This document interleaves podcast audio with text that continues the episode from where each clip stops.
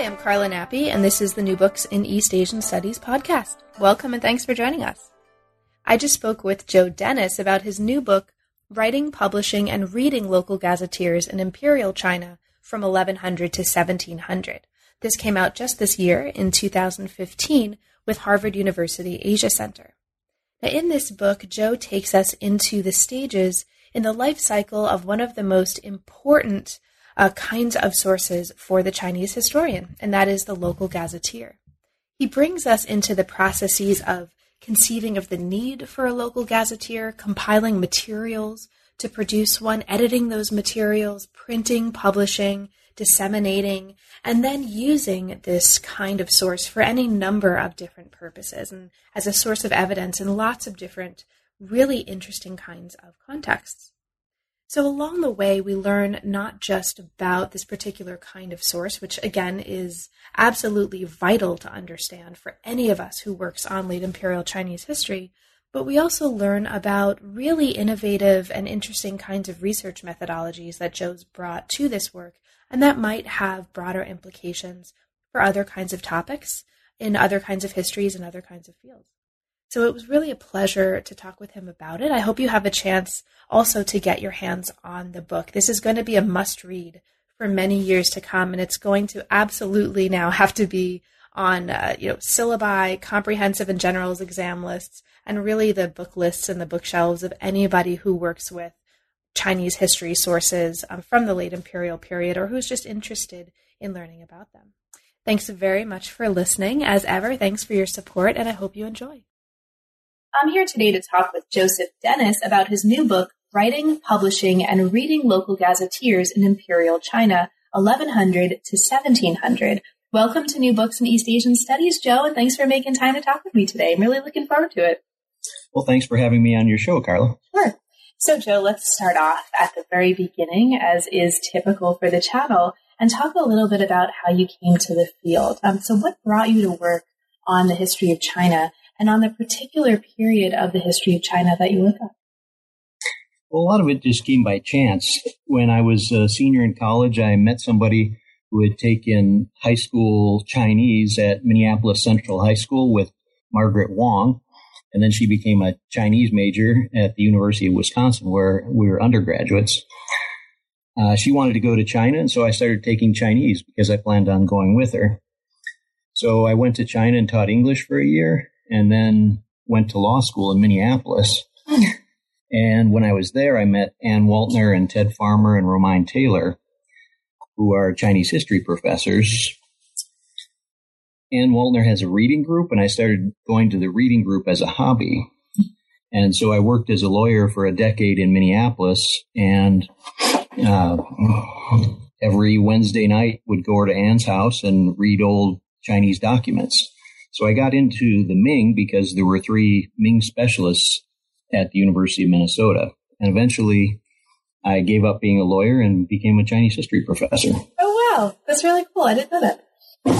So how did you, oh, so the book that we're talking about today, right, I'll just mention for listeners who haven't yet had a chance to read it, looks in particular at a genre of text called gazetteers. Local gazetteers in particular um, form the bulk of the book. So how did you come to this topic in particular? Why gazetteers and what, drew, what drew you to this particular focus?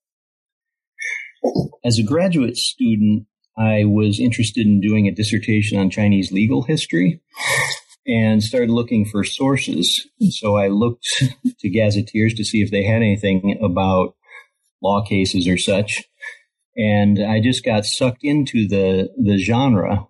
I realized there hadn't been that much written about it. And the, the more I looked at gazetteers, the more interested I became. So I finally gave up on the, the legal history project as a dissertation and went with the gazetteer project. So how did the project change, if at all, from the move from uh, the dissertation form to the book form? Were there any major kind of transformations in how you were conceptualizing or, or really building kind of the bones of the project that eventually became the book? In the as a dissertation, it was much more of a social history of a, a particular group of gazetteer compilers. I started to find things that related to book history. For example, how much it cost to produce books, who was printing them, a lot of details about the publishing industry. And so after I'd finished the dissertation, I spent a year on a postdoc and gathered up a lot more sources uh, and really realized that you could find out all kinds of things about the publishing industry that I hadn't found in the dissertation. So I expanded that, and so the focus changed uh, much much more to be a, a piece about uh, kind of book history. So gazetteers emerged as a genre in the Song Dynasty. Take us into this early history of gazetteers in the introduction of the book. The book, however, focuses on the Ming period, and this is the first period, as you tell us um, here in the introduction, from which a large number of gazetteers survive. And I think it's, um, you mentioned at least or about 1,014 of these. So 1,014 gazetteers is a lot of gazetteers, right? Just even focusing on the big ones. Can you maybe um, start us off um, a little bit to kind of understand the scope and the methodology and your approach to the sources for this project by telling us a little bit about how you approached and managed work um, on this number of documents. Sort of that's a that's a lot, right? So how did you um, kind of design your workflow, basically, and your work um, process for managing this potentially this number of texts?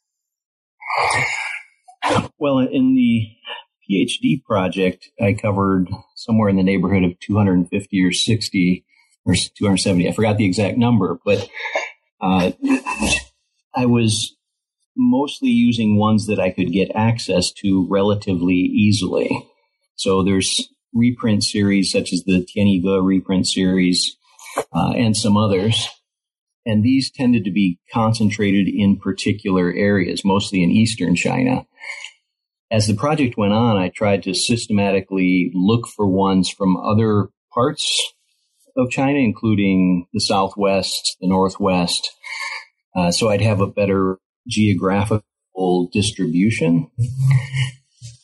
Also, when I, for example, in, in chapter four, I talk about uh, craftsmen who printed gazetteers from particular places. And so then I would look for more gazetteers from those places. So after, after the whole research phase ended, I probably uh, had, had read more than 500 different titles. Now that being said, there's one title might have multiple copies and those copies might be different. So uh, when you say there's a th- about a thousand titles, there in terms of total individual copies, there's more, and they're not all the same.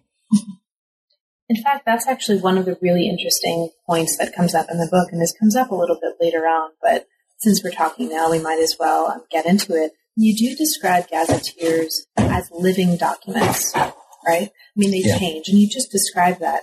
So, just for listeners who aren't really familiar um, with this kind of text, with this kind of document, when you talk about a title, you may be talking about several different actual books, right? The, that together comprise that single title. So even 500 plus titles could mean lots and lots and lots more individual um, sort of objects that you're looking at. So let's talk about that a little bit, um, just to kind of understand again this a little bit more of the scope. What do you mean when you say that gazetteers are living, right? Living objects, right. living works. Um, and how does that impact, if at all, your particular research strategy for the book? So this this became actually an object of study. I w- was interested in the compilation process, and so from one, if if you get all the extant copies of a particular title, and you can see how it changes over time, and one of the things that happens is when a new magistrate would come to a county, he would update the gazetteer. Not always, but, but often. And so you see insertions by particular magistrates. So let's say you had something published in 1550, the magistrate leaves in 1552, maybe in 1554, 1555, you'd have a few pages stuck in. So this is a, this is part a technology question because these are woodblock prints they're printed from wood blocks, you can insert a woodblock into uh, the next printing of the of the book. So it's a genre that allows for repeated updating uh, without doing recutting the whole thing. So for you, when you were sitting down and um, deciding to look at a particular gazetteer from a particular locality, uh, did you have a particular approach since these were again living documents for cutting off? You know, how many editions you were going to look at, or how you were going to decide that you'd seen enough um, versions of a particular gazetteer? Well, I probably could have just kept going, but as in many things in life, this is it's determined by how much time you have. Of course, right. so there was the dissertation had to be done at one point. The postdoc was coming to an end at one point. Uh, the book had to be done for tenure. Mm-hmm. So, in ideally, I would have looked at every one of them, but that was not possible. Um, there's there's just too many. So a lot of what I was doing was I became interested in a particular subtopic, and I had taken notes on all of these different gazetteers, things that were interesting about them or that somehow struck me, and so then I would gather all of the things that related to that. So this is sort of a primitive database approach. Um, and then if if I thought I needed more on a particular point, then I might go back and try to find more on that particular topic. So you mentioned early on in the book, and you've already talked a little bit about this, that the book um, contributes and is also shaped in part by an interest in and by the method, uh, methodologies of social history and book history.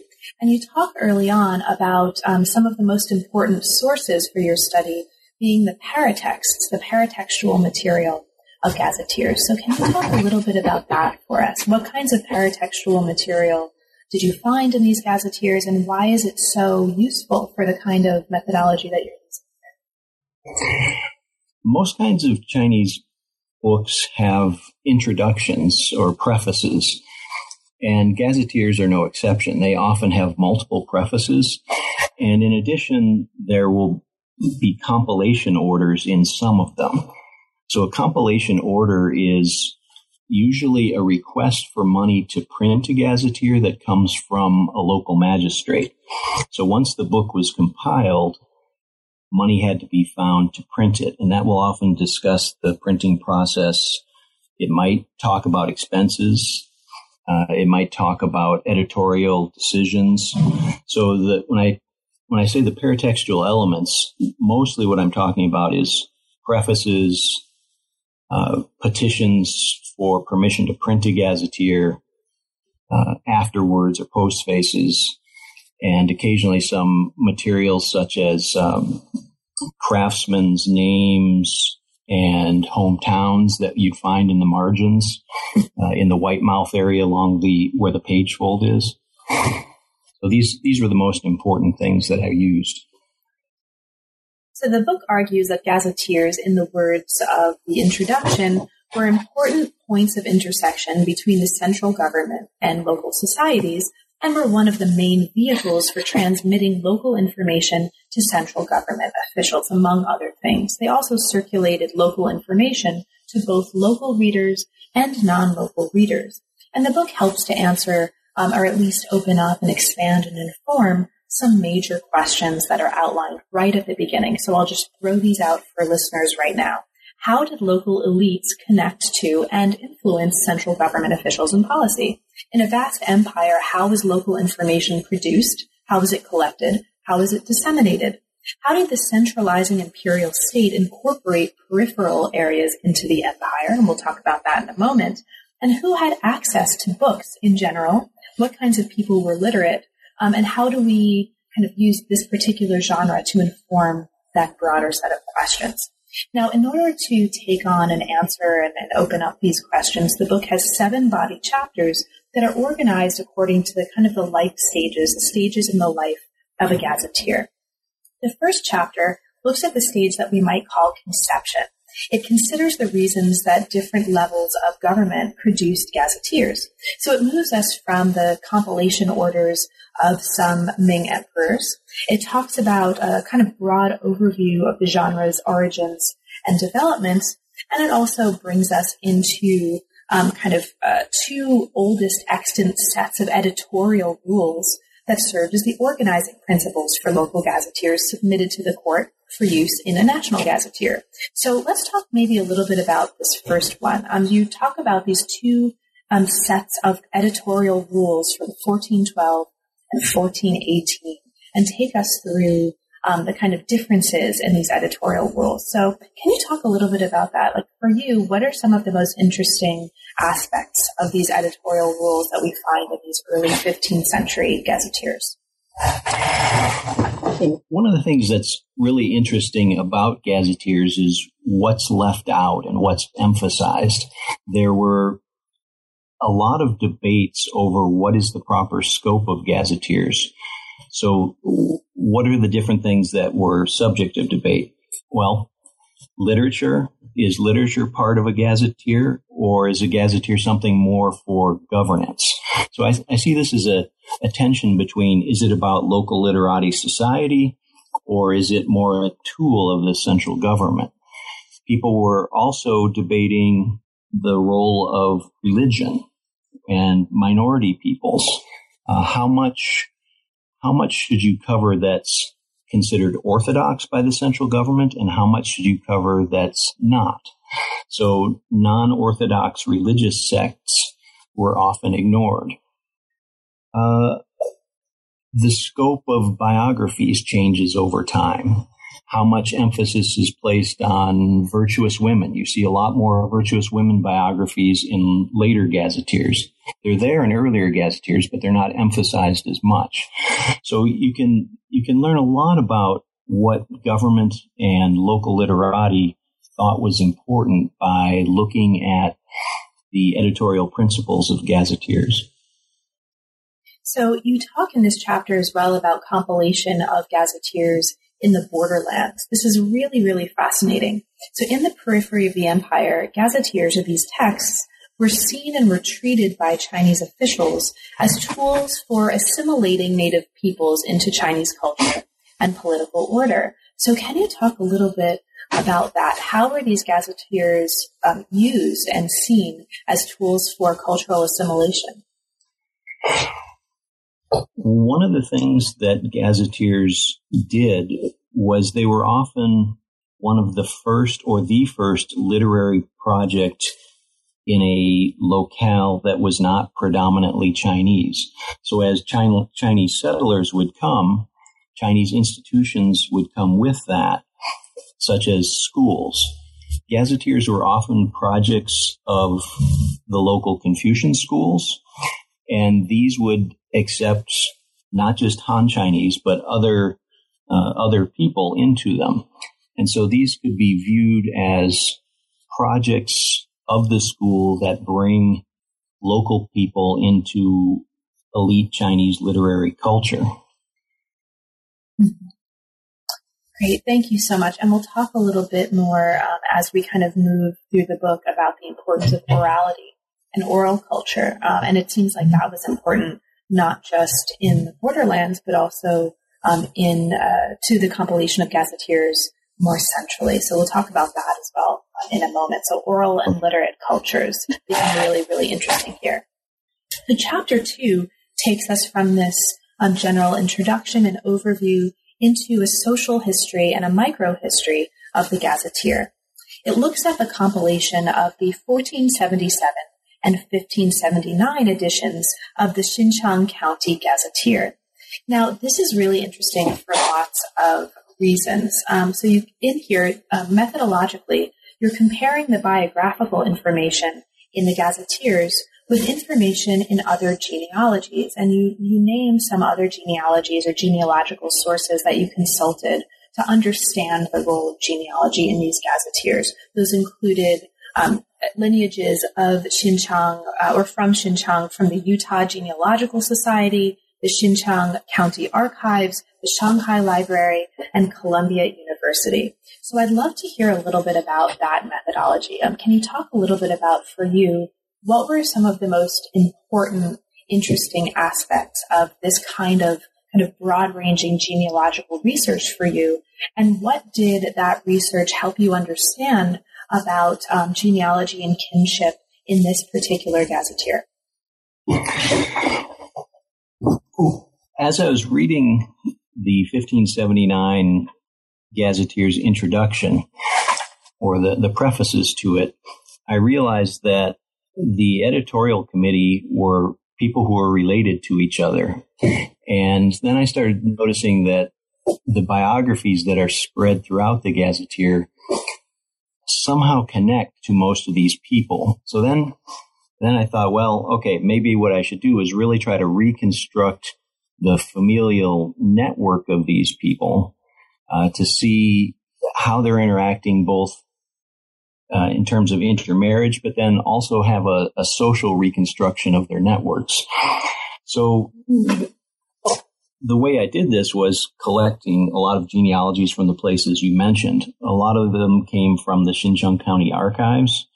And so I, I matched people in the gazetteer to people as they appear in the genealogies. And from this, what you could see was that there's a very dense intermarried elite in this county in the Ming Dynasty uh, that took control of this, the publication of this gazetteer. So then from that, I argue, well, you can read this as a public genealogy uh, of this densely intermarried cross surname elite family. So we're we're used to thinking about lineage in terms of a patriline. So if you have somebody named Lee and then all their descendants, that would be a powerful. You could have a powerful lineage group. But what I argue from this is that you can also see an extended family taking action in local society uh, and that this is reflected in the way they compiled the genealogy. Or, sorry, the gazetteer. And the chapter actually argues that um, they're using the gazetteer to support their claims to leadership, right? Um, so it's Correct. actually it's um, they're using it for a particular agenda. What other kinds of agendas might the compiler of a gazetteer have in mind? Yeah, when when you read gazetteers, I think it's very useful to think about different agendas that are possible and to see uh, what might happen. Examples of this in the last chapter of the book, I talk about lawsuits and how people sometimes tried to plant information in gazetteers to affect lawsuits down the road. One example that I discuss is in a water rights dispute where a person was bribed to put in a falsified history of a local reservoir in a way that would benefit this particular faction over the farmers who lived right around it. So there's there's some kind of strategic use of gazetteers for in, in different ways. So claiming a right to lead. We also saw that in the uh, Borderland Gazetteer from Mahu and Sichuan, where people were laying out. Uh, they were. Let me let me step back a second. It was an area run by uh, a what would you call it? An Aboriginal office. So these are non-Chinese people who had uh, controlled this area historically and were granted titles at the Ming founding. Uh, they, in order to pass on their title, they had to establish their genealogy. And so they used the gazetteer in part to establish their genealogy, but also to demonstrate their good governance of the region. So there's, there's these kind of genealogical strategic uses. There's uses in lawsuits. Uh, there's also the use of a gazetteer to portray the magistrate's service as excellent service. So magistrates would come and go and they needed to be able to document that they did a good job in a particular place. And so there's a political purpose to some gazetteer entries uh, for, for magistrates, for local people, for others. Thank you. So as we move from chapter two to chapter three, we move to some chapters that look specifically at the production process. So we've just been talking about kind of reasons for compilation, agendas for compilation, kind of conception of gazetteers. Now we're looking um, specifically at the production of gazetteers. So chapter three looks very broadly at how editorial issues impact um, how we periodize or, or can periodize. Um, I'm just going to pronounce that correctly a little bit more slowly, gazetteers. Now, this is a chapter that really lays out an argument for considering gazetteers to be living documents, and we've already talked a little bit about that. But here specifically, you're arguing that understanding gazetteers as living documents can really materially impact how we periodize them. So, oh. can you talk a little bit about that? How does understanding gazetteers as living documents impact how we understand them in terms of periods? There's been a lot of debate over when gazetteers flourished as a genre. Some people have argued that it was in the Southern Song, others only in the late Ming. And people have done different counts of this. So one of the issues is how do you think about what is a gazetteer? And until you can decide what you mean by gazetteer, it's very hard to do a count and start comparing that count to the counts from different periods. So for example, in, in the early Ming, people thought there weren't that many gazetteers, but in fact, there were huge gazetteer compilation projects in the late 1300s and early 1400s. But most of these were submitted as manuscripts to the central government with perhaps one or two copies kept in the locale that produced it. Uh, many of those copies then disappeared. So there's systematic undercounting of these kinds of quickly done manuscript copies that were kept locally. So this, this really affects how you think about the scope of gazetteer production over time and when you think of gazetteers as flourishing.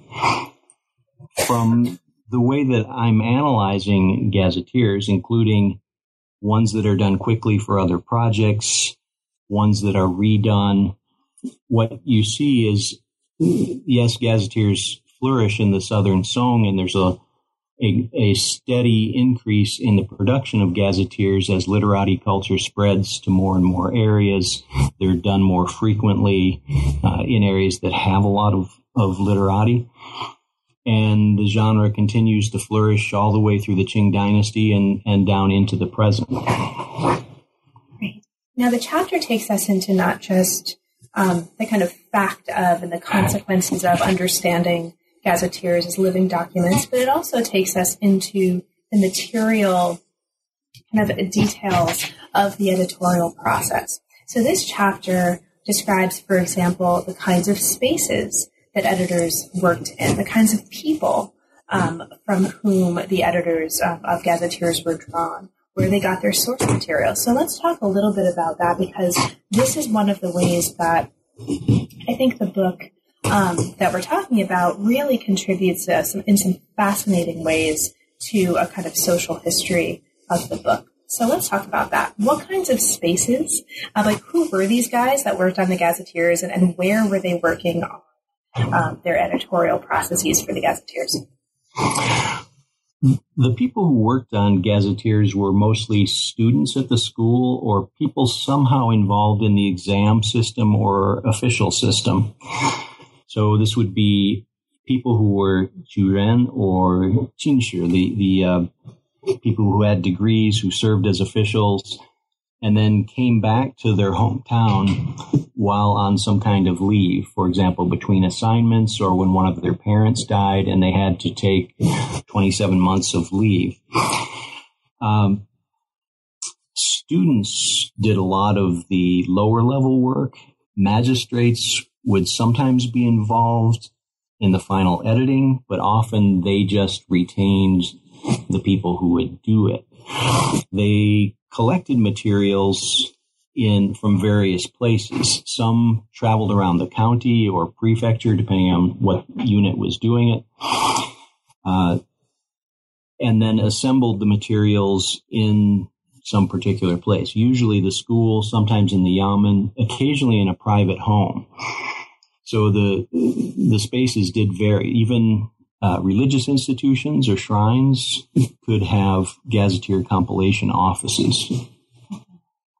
So one of the really interesting parts of um, what's happening in this chapter talks about where these guys are getting their source materials, right? So where are they drawing the materials from which the gazetteers are compiled? And this gets back to one of the things that we were talking about earlier, and that is oral histories and oral sources. So you talk in this chapter about the importance of interviews with local people and with all kinds of local people. So can you talk about oral, like kind of uh, a history of oral history, sort of, um, in the way that it informs how some of the information in this gazette in these gazetteers was compiled. And so gazetteers are are the materials for them come from different places. Some are just documentary sources, some are books, but then oral history becomes very important as well. Compilers often did interviews of all kinds of different people and would take these materials and put them into written form. So if you think of gazetteers as kind of a base level history, uh, this this is actually kind of a what would you say? There's a stream of history that starts out from gazetteers. The person goes out, does an interview, collects documents, puts them into the local history or the local gazetteer, and then these get taken up into higher level histories, for example, the dynastic history. Genealogies also are part of this chain. Genealogy materials get funneled into gazetteers, which then get funneled into the higher level historical works.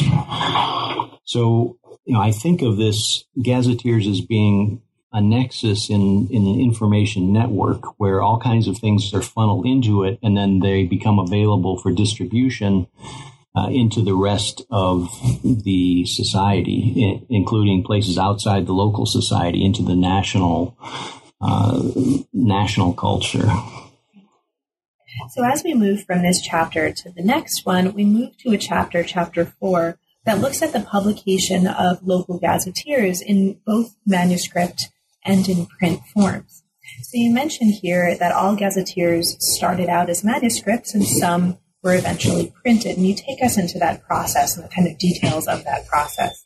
Now, one of the really interesting points here from the perspective of book history and of book history of and in China um, specifically is that you mention um, that are there that there are some kinds of differences really in the way that the printing and publishing of ga- gazetteers um, and the printing and publishing of other kinds of texts played out. So, to put um, in a more succinct way, the printing and publishing of gazetteers um, was different from that of books and other genres. Can you talk about those differences? What What are some of the most important differences, and why are they important for informing how we understand book history in China?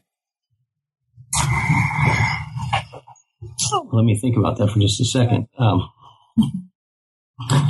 One of the things to keep in mind is that for many gazetteers, the manuscript form was the final form requested by the imperial court. So if you look at what what gazetteers were held by the central libraries and offices, most of these were submitted in manuscript form. And then Sometimes they were later reprinted or simultaneously or very soon after the manuscript was submitted, printed in the locale. So these are, these are books that are tied to a particular place in ways that many other kinds of books are not. Uh, they were printed on site in the locale by and large. Occasionally a manuscript would be sent out for printing, but generally print craftsmen were brought into the particular locale. Uh, this is not the case for many other genres. This is a non-commercial book, so it's not like a commercial publisher who's trying to sell thousands of copies of a particular novel or play or farming manual. Uh, these these were given to visiting officials. Uh, local people could also get copies. Compilers could get copies. So they were available for reading both locally and sometimes outside of the local area.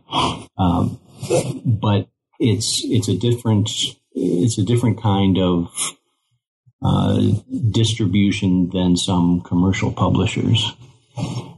So the chapter also, um, just to kind of mark this for listeners without necessarily going into too much detail, the chapter also pays special attention to the business zones of print craftsmen for local gazetteers. So we learn a lot in this chapter about um, the kinds of um, who was cutting the wood blocks, where are these craftsmen coming from? Um, where were the blocks cut?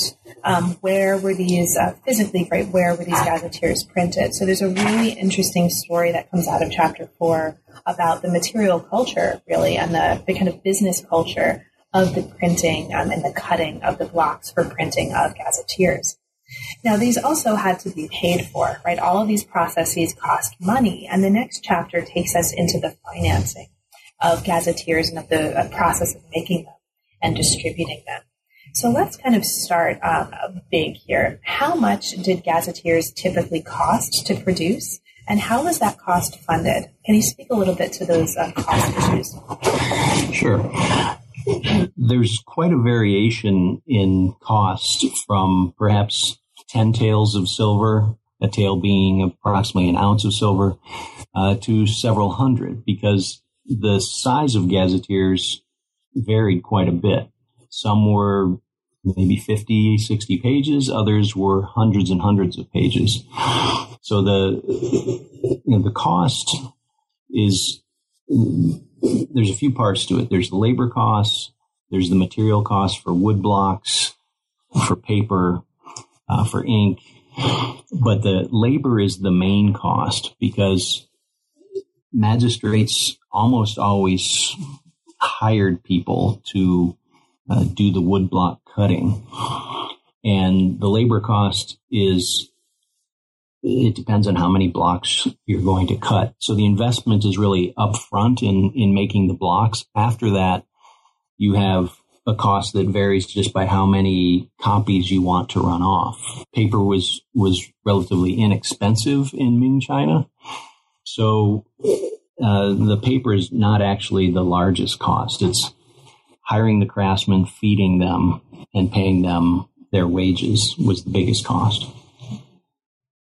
Now, you talk in this chapter as well about the ways that gazetteers can help us understand the history of the book industry in general, right? There's a lot of variation um, in cost and in other factors in terms of the time, the place, and the type of the book that was being produced. For you, what are some of the most important ways that understanding um, gazetteers can help us understand um, the history of the book industry in China in ways that we might not get from other studying other genres of books and book production? One of the things that's really useful about studying gazetteers for studying book production is because they're official documents tied to governments they often contain orders about their printing. And from the prefaces, we often, usually in fact, know where they were printed. Almost always they were printed in the place that was the subject of the gazetteer. So if you were doing one on Nanchang in Jiangxi, it was probably going to be printed in Nanchang. Uh, in many other genres of books, in fact, most other genres of books, you don't know where it was printed unless you, there's some kind of publisher imprint on it. So what what studying gazetteers makes possible is identifying different regional printing centers outside of the main commercial publishers that we know a lot about. For example, in in Nanjing uh, and in Fujian, some other places, especially in southeastern and the Yangtze River Delta. Uh, previously, we didn't think that Beijing was a, was a very important publishing site in the Ming. It, it became that in the Qing. But uh, by studying gazetteers, you can see lots of craftsmen coming from Beijing or manuscripts going to Beijing for printing. So you can get a, a geographical element to printing that you can't get from other sources, and you can get a sense of the movement of of labor and of of texts because you know where the subject locale is and where it was written and then where it was printed. So it's a it's a really a, a terrific genre for studying book history. So as we move from this to the next chapter, we move to the next major part of the book. So we've already looked at um, one part of the book, part one, that looks at compilation. And we've now moved through the chapters that constitute part two of the book, which looks at production. Now we move into part three of the book um, that looks at reading and use of these gazetteers. And chapter six looks at target and actual readerships for these texts. So um, you talk about the kind of intended audiences of these gazetteers largely being officials and literati. Um, but one of the really interesting things that's happening in this chapter is that you're looking at actual readerships for these gazetteers, which in some ways is a much harder kind of thing to get at, right? And I think this is true for many of us who work on book history um, at all, right? Or any aspect of the history of a text, trying to get at actual reading practices rather than intended or ideal reading practices can be one of the most difficult aspects of this kind of research. So I'd like to, um, to ask you about that. Can you tell us a little bit about um, the actual readerships of some of these gazetteers? And what's um, what are some of the most interesting things about that for you? And how did you go about getting at that um, as part of your research? So, so this is a very difficult thing to do, as you as you mentioned. So, I started finding references to people reading gazetteers mostly by chance. So, for example, when I was looking through genealogies, I came across people's critiques of how the gazetteer presented their family. So, in I believe it's in, in chapter two, I talk about a couple of documents that are critiques of the compiler of the 1477 Xinchang Gazetteer because he excludes things about a particular family whose surname was Huang. They argue that he did this because they had sued the compiler, who was the local school instructor, because he had destroyed their grave in order to expand the school grounds. So this, their responses to the gazetteer uh, are they come out of the fact that they filed this lawsuit and then they felt there was revenge taken on them because of it. I also searched in the Academia Sinica database. I just typed in all the, the titles of gazetteers uh, that I had and saw, looked to see how did they come up in other people's writings. So what what were they using them for?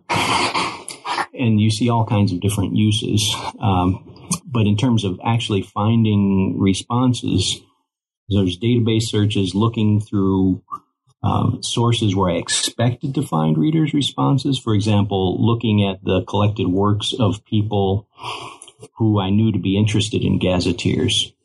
So there's some people wrote letters about them, corresponded with other literati about gazetteers. So that's that's another way that I found sources in terms of what people were reading them for, there's a lot of different things people read them for. I mentioned before lawsuits.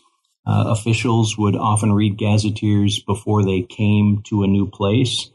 They were not local to the area where they would serve. So when they were assigned a new post by the central government, they would look to see what they could find out about the, the locale people who were tourists, uh, people who were traveling, would look to local gazetteers as they traveled or even before they traveled.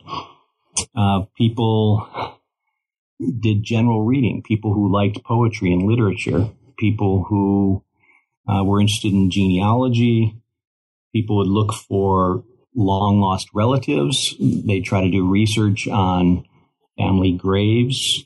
So there's a, there's a wide range of readership for local gazetteers, although officials are certainly one of the most important groups.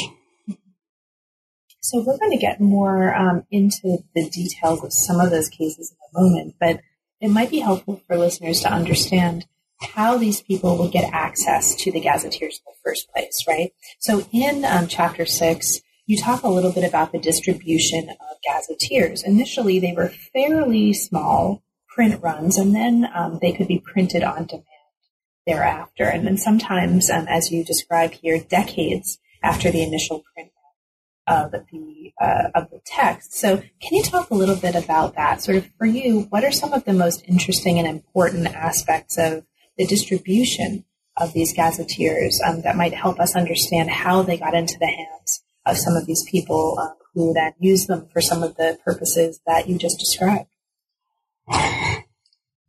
Yeah, so you mentioned printing on demand. So what this means is the blocks were usually held by the local Confucian school or in the local government center, the Yamen, after the blocks were cut. And then when people would ask for copies, if there was a copy already printed, they could buy one or get one depending on the situation. Uh, they could receive them as gifts from people who had access. But then also when officials would pass through. So uh, the Ming government had regular inspections of county officials. And so those officials, when they'd travel through, they would ask for the gazetteer. You see lots of reference to officials asking for gazetteers when they would get to a, a particular place. Uh, this was something that was recommended by the, the famous philosopher Xi. And it was recommended in many magistrates' handbooks. So getting the gazetteer was viewed as a as a way to get to know a particular place. They, the gazetteers also circulated in local society. There was a public aspect to them. For example, when we were talking about the editorial process, the collection of materials, there's I found different proclamations that were posted on government front gates, the government center front gates, saying, okay, we're compiling the gazetteer and we're soliciting materials. Please submit them to the gazetteer office. So people would be aware that the gazetteer was being done and many people would get copies. Um, they don't appear to have been sold in bookstores as, as um, new but they do appear as used copies were resold in bookstores. So there was a market for gazetteers. A lot of people who did other kinds of writing, for example, uh, writing about famous mountains of China or uh, things on a particular topic, would these people would collect gazetteers and then write, use them as sources in their own writings.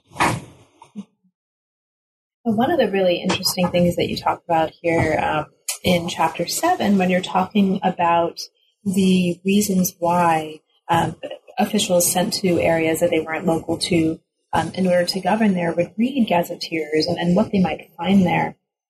You mentioned not just their use reading these as uh, kind of casual reading, um, but also to bond with members of the local elite. You also mentioned that gazetteers were used kind of intergenerationally to transmit policy ideas to successive local um, governors of particular regions. So that's actually really interesting, right? These texts are used to actually transmit ideas for policies to successors, to kind of whoever comes after you. Um, can you talk a little bit about that? Because that seems um, that's not what a reader might typically expect um, when they look for kinds of information that would come out of a gazetteer. Or at least that's not what I would expect. Sure. I'd love to hear more about that. So let, us say that you were a member of the local elite and you really thought there should be a canal or you thought that this particular institution should be rebuilt or invested in. But the current magistrate, who would typically serve three years or six years, is not interested in helping you with that project. Well, magistrates come and go. So you would have a place to lay a groundwork for uh, influencing future local resident administrators. Now, of course, you can go directly, but one of the things that a gazetteer does is it makes it uh, kind of a historical fact or something that has the color of official history about it. And so by getting your position described in the historical record, this has the potential to, to help down the road in advocating for your position. Sounds like we need university administration gazetteers. those would come in handy to those of us in this business. Yeah, yes, we do. so as we come to chapter seven, Joe, we come to um, again um, a kind of more detailed exploration of the uses of these gazetteers. We've already talked a bit about the use um, by officials. You've already mentioned as well, very briefly, the use of gazetteers by travelers, kind of traveling on the road. And there's some really wonderful cases of that that are mentioned in this chapter. So the kind of travel writing and the use of gazetteers um, by travelers is a really important part of this study. You briefly talk about the use of gazetteers in military planning. And of course, you talk about the use of gazetteers in lawsuits. Now, since you've um, told us already a little bit about how you came into the field of China studies, it was through law, right, and an interest in legal history. Um, and you've already kind of briefly mentioned the importance of lawsuits here. Can you talk more specifically about this, um, these lawsuits over water rights that show up in this chapter? They're super fascinating, um, and I would love to hear from you as someone, again, particularly interested in legal history, what you find so interesting about these suits over water rights and the uses of gazetteers in that particular case. Well, I'm really interested in how people know what they know about law. This actually came from my law practice. I was always perplexed by how many Americans didn't know basic things about the law, even very educated people. And to a certain degree, this, this makes sense. It's a very elaborate and technical uh, subject, but people got would have ideas that would shape their behavior, what they're doing in their daily life, based on mistaken assumptions about legal principles. And I was very interested in this in China. What, how do people know what they know about law? Because China has this elaborate legal tradition, uh, law codes, all kinds of uh, case books that magistrates read. So there's a, a very rich legal culture, but but how do people actually come to know what they know and and what counts as as evidence in cases this is another question that really interested me and so when i started finding lots of materials about lawsuits in gazetteers i started to think about them as as a kind of evidence uh, that is recognizable by the people making the decisions about cases, so by the magistrate or other judicial officials. And what this what this means is, well, if they're evidence, there's they become a site for battling over particular kinds of rights in the local society. So the water rights disputes that I talk about in the last chapter, uh, there's one that's between two different counties and then one between different groups in the local society, farmers versus merchants. Um, so, you know, how you understand the historical importance of of um, how the how the reservoirs were built, how the water was distributed. This becomes taken into the gazetteer uh, and then later taken into court cases. Also, after gazetteers, um, excuse me, let me just back up a little bit. One of the things that, that many gazetteers contain are stele transcriptions that document legal decisions. So things like water rights, if there was a case that was decided uh, deciding, well, who gets the water to this particular reservoir, that often is taken into a gazetteer. So it's a, it's a kind of documentary source for legal decisions that's, that is accessible to the public.